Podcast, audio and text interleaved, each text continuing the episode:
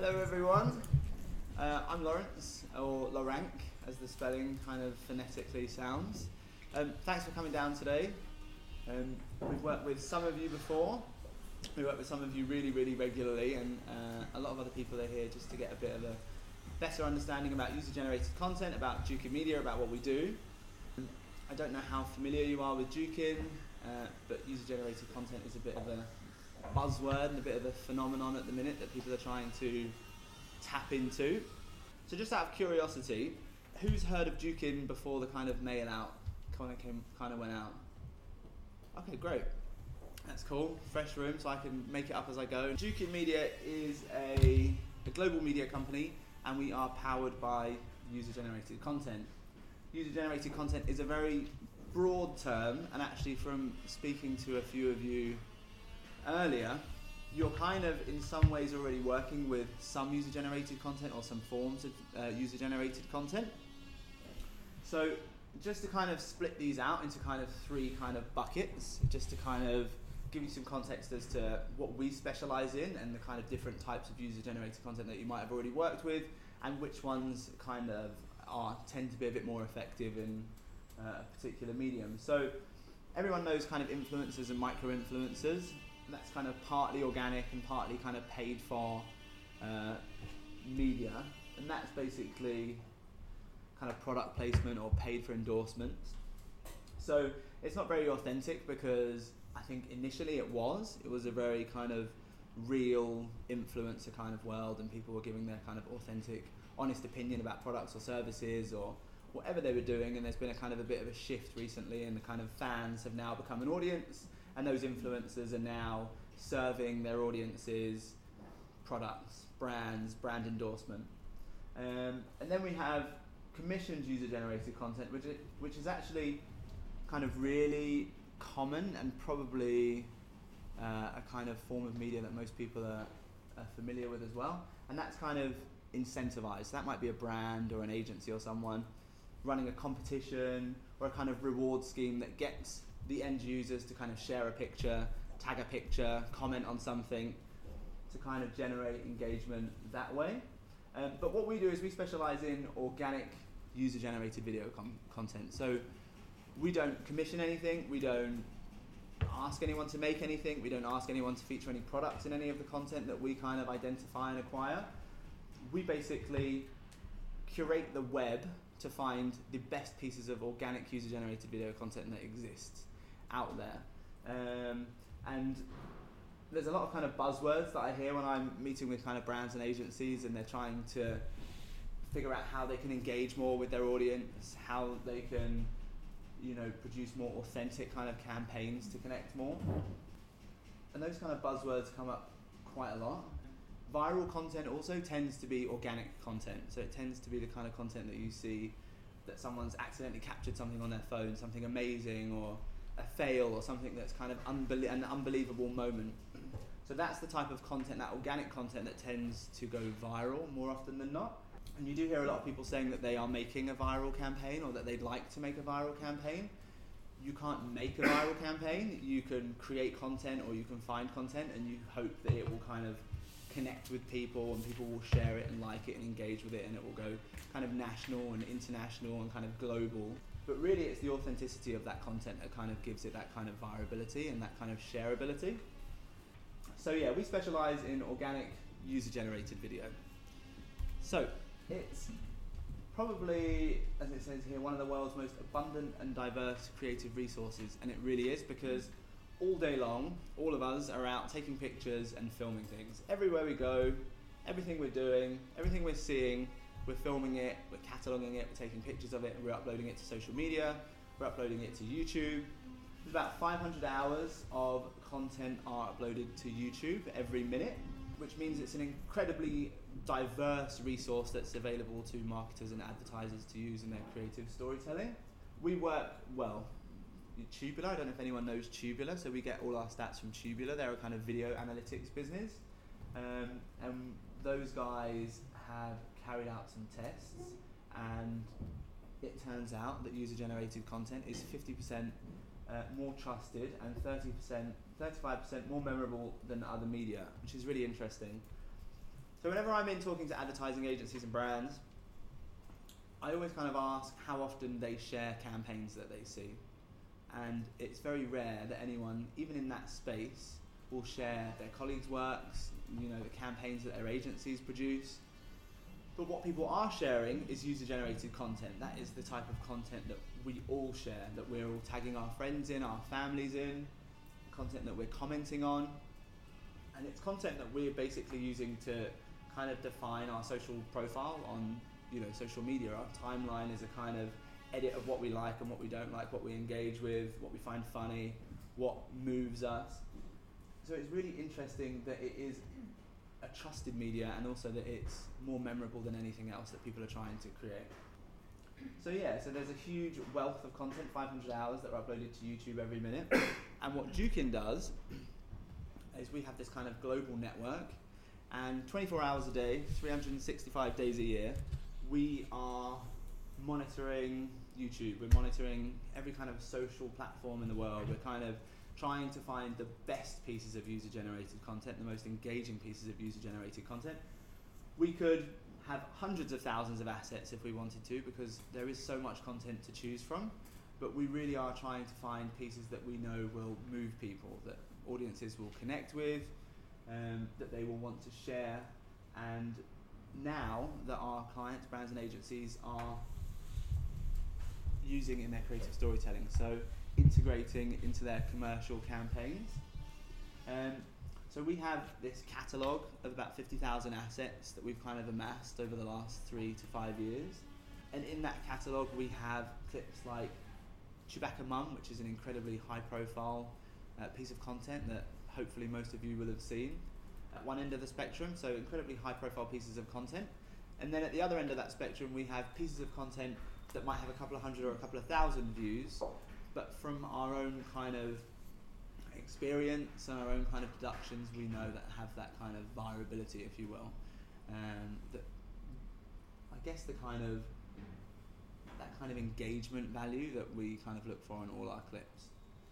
So we have 50,000 assets and we we get a ton of submissions.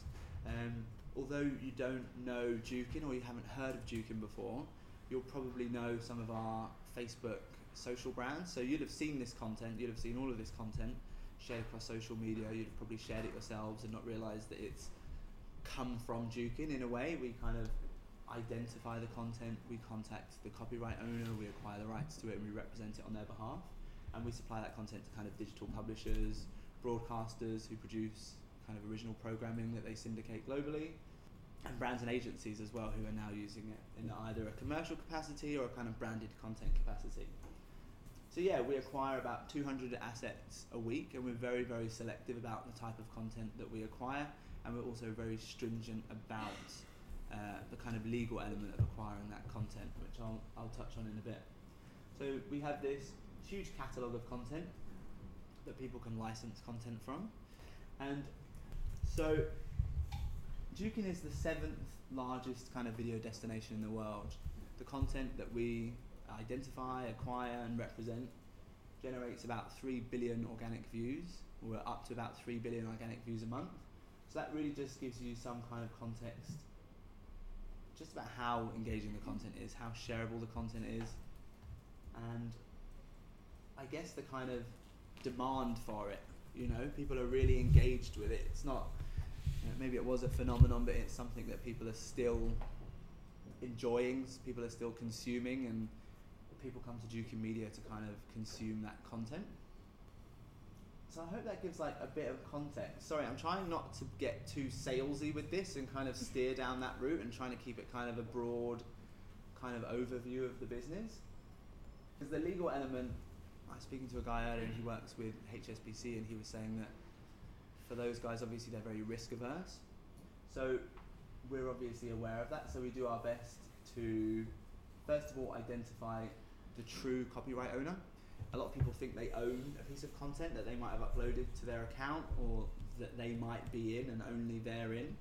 But actually, that doesn't necessarily mean that they own the content. So people can come kind of unstuck working with content and all of a sudden, you know, a campaign's live or something's live and you're getting a call from someone saying, actually, that's my clip or I own the copyright to that. So what we do is we identify the true copyright owner. So we're making sure that well, we're kind of actually assessing the clip. If they're in it and someone's holding it, we know that the person holding it is actually the copyright owner. So we'll do a transfer of copyright to the actual person, and then we'll secure, when possible, all of the commercial appearance releases uh, for the people that are featured in the clip as well. So basically, we try to provide kind of you know appearance release kind of cleared content to our clients to work with to kind of minimize any risk.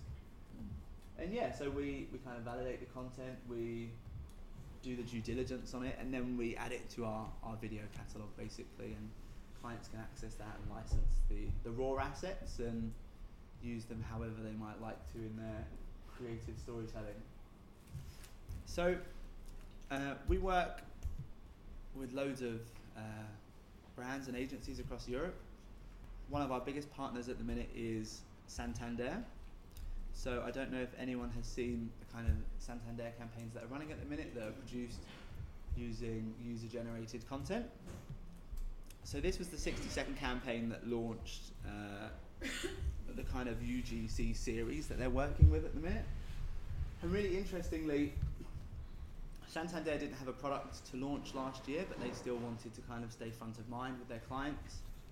They wanted to engage with their consumers, and they took pieces of organic user generated content and turned kind of traditional banking terms on their head, so asset or investment, and actually used pieces of content that kind of come away from the kind of banking terms and actually give them a kind of a different sense of what they're about.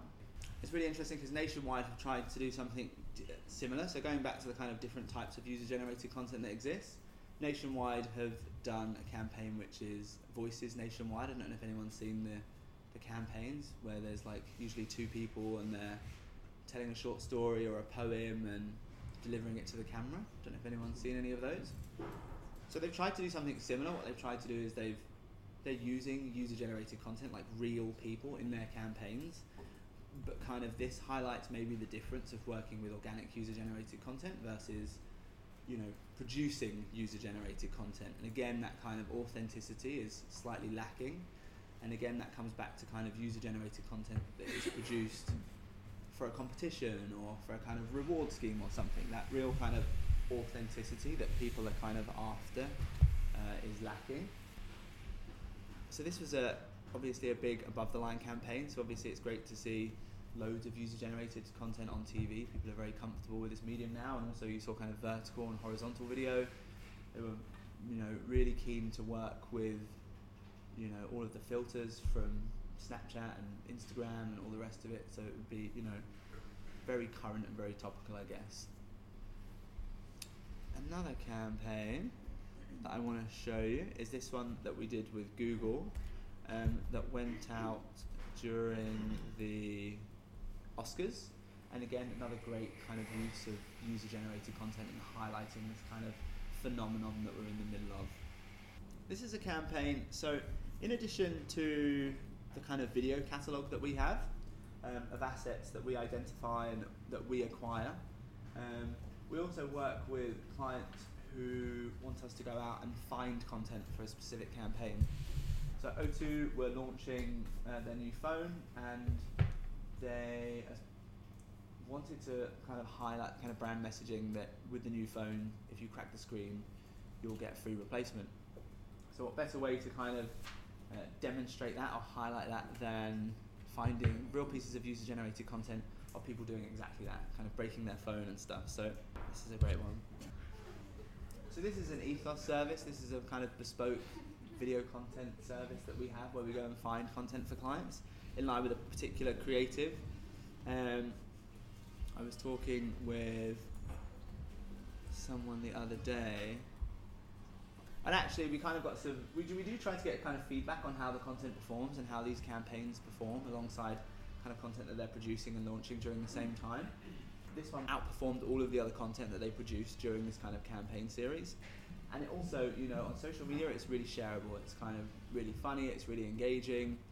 Um, so it's great to kind of work with clients who want to find content that's out there as well that kind of really drives home their brand messaging or highlights that.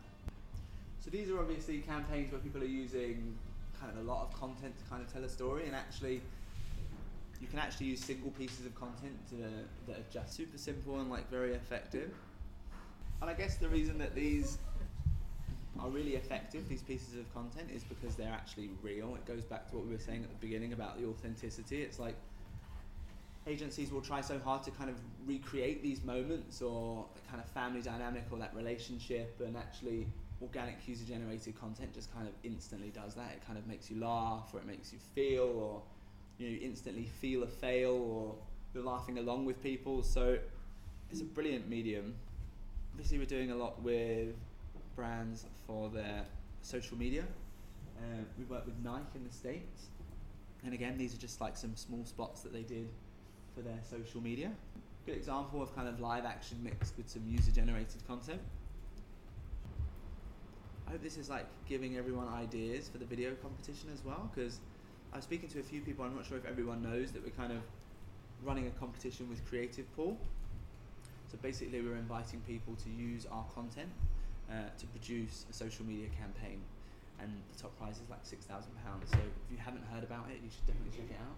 Uh, it's obviously devised to get people thinking about how they can use user-generated content in a commercial capacity. But um, it's a pretty decent prize. So hopefully, if you have to work with a team, or if you know if you're a copywriter and you need an editor, or if you want to work with a few people, it should split very well. And actually, the camp, you know, the competition is about producing a kind of innovative piece of advertising, but at the same time, as we've kind of shown, the simplicity of a campaign can also be really effective. So it doesn't have to be a hugely produced piece with like 20, 30 clips in it. It could be something that's as simple as one of these kind of single asset kind of executions. This is a really interesting project we worked on. Fazer, they're a biscuit company in Finland, and these guys, this was a really popular viral video in their market, and what they did was they integrated their product into an existing kind of piece of user generated content in a really clever way. So what they actually did, the first part was the viral video, and the second half was actually lookalikes that they'd cast, and they recreated the kind of end scene, if you will, and, um, and were able to kind of integrate their product into that. So you can be very creative with this content. I think a lot of people think that you know you have clip, clip, clip, pack shot, and that's it but you can actually be very, very creative with it. We're also starting to see campaigns where people are actually manipulating the, the action that's happening as well. How does some of that affect the authenticity, like you were saying? I mean, the authenticity is there, and it's the agency have used the user-generated yeah. content to grab the viewer's attention, yeah. and to kind of this is a high-profile piece of user-generated content, a viral clip from that market. So right. the moment people were seeing it, they knew that Fazer are, you know, utilizing this content and actually, I think it's really interesting. I think if you'd have seen the piece, the clip, and then you saw the end bit, you'd think it, you would know that that kind of creativity is there and that yeah. they're cleverly kind of integrating their product into it. I think the, the kind of authenticity element is is really about the moment that you're kind of showing the audience, you know, the, the feeling that you're trying to kind of evoke or the connection that you're trying to have with the consumer, but I think you can take these assets and you can totally use them as a creative asset, you know. But that performed really, really well. It was it was a great clip, and again, we sometimes have conversations with clients who think, or who, who kind of query, why would we want to work with a piece of user-generated content that's almost kind of had its day, if you will. It's already gone viral. Everyone's already seen it Google, who are a huge client of ours, they love to do end of year roundups. They want those high profile pieces of content. They want those pieces of content that are kind of that everyone's seen, that everyone loves, that everyone kind of connected with to be part of their story. And other brands want to work with content that's relatively unknown so that they can have that ownership of that. So I think it comes down to the kind of the client and the creative and and the kind of medium and where you're placing that content and how it how it should work basically. I don't know if anyone knows Fail Army. Does anyone know the Facebook page Fail Army? So that's one of Jukin's brands as well. So that's a huge fail brand. So we have thousands and thousands of fails, and actually, um, fail clips work really, really well in advertising because they're very funny and they're kind of a great way to kind of emphasize the fail and the win concept. Something you know, being a, a, a poor man's I don't know, like fail and win in the sense that it's like the comparison, what your life would be with something, what your life is without it. You know that kind of feeling. Kind of on social, we're starting to see kind of short form branded content. So traditional advertising doesn't necessarily kind of what we hear doesn't necessarily perform on social media. So a lot of brands will take like their big above the line campaign and they'll try and repackage it up and put it out on social media and the kind of engagement isn't there and it's so branded content has become very very popular.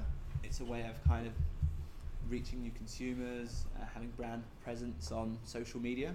And that again is a very kind of simple execution. It's about finding really great content that you know your consumers and that your audience enjoy, and it's about creating that community with that content and then serving, you know, your media to them. Kind of vertical video as well is like you know really sought after. People wanting to serve their advertising to people on Snapchat or kind of vertical video format. So again, another kind of example that we did with Google was when they were launching the Pixel phone. They took a load of content, vertical video.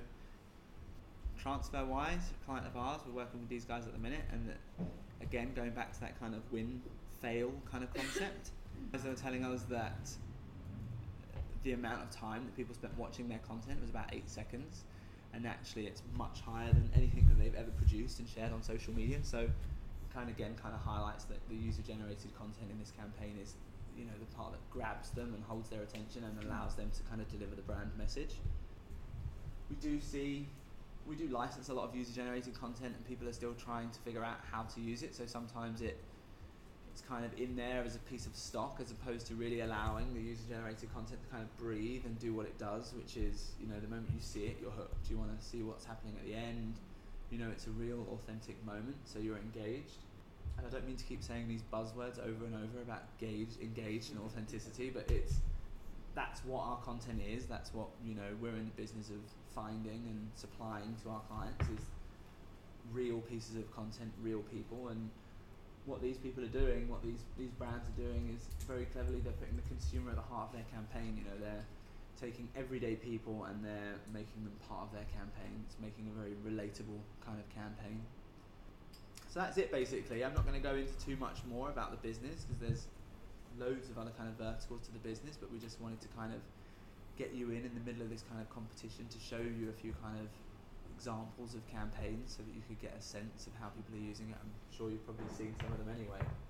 Um, and answer any questions that you have. Uh, I don't know if any of you are working with user generated content at the minute, if you're thinking about working with user generated content.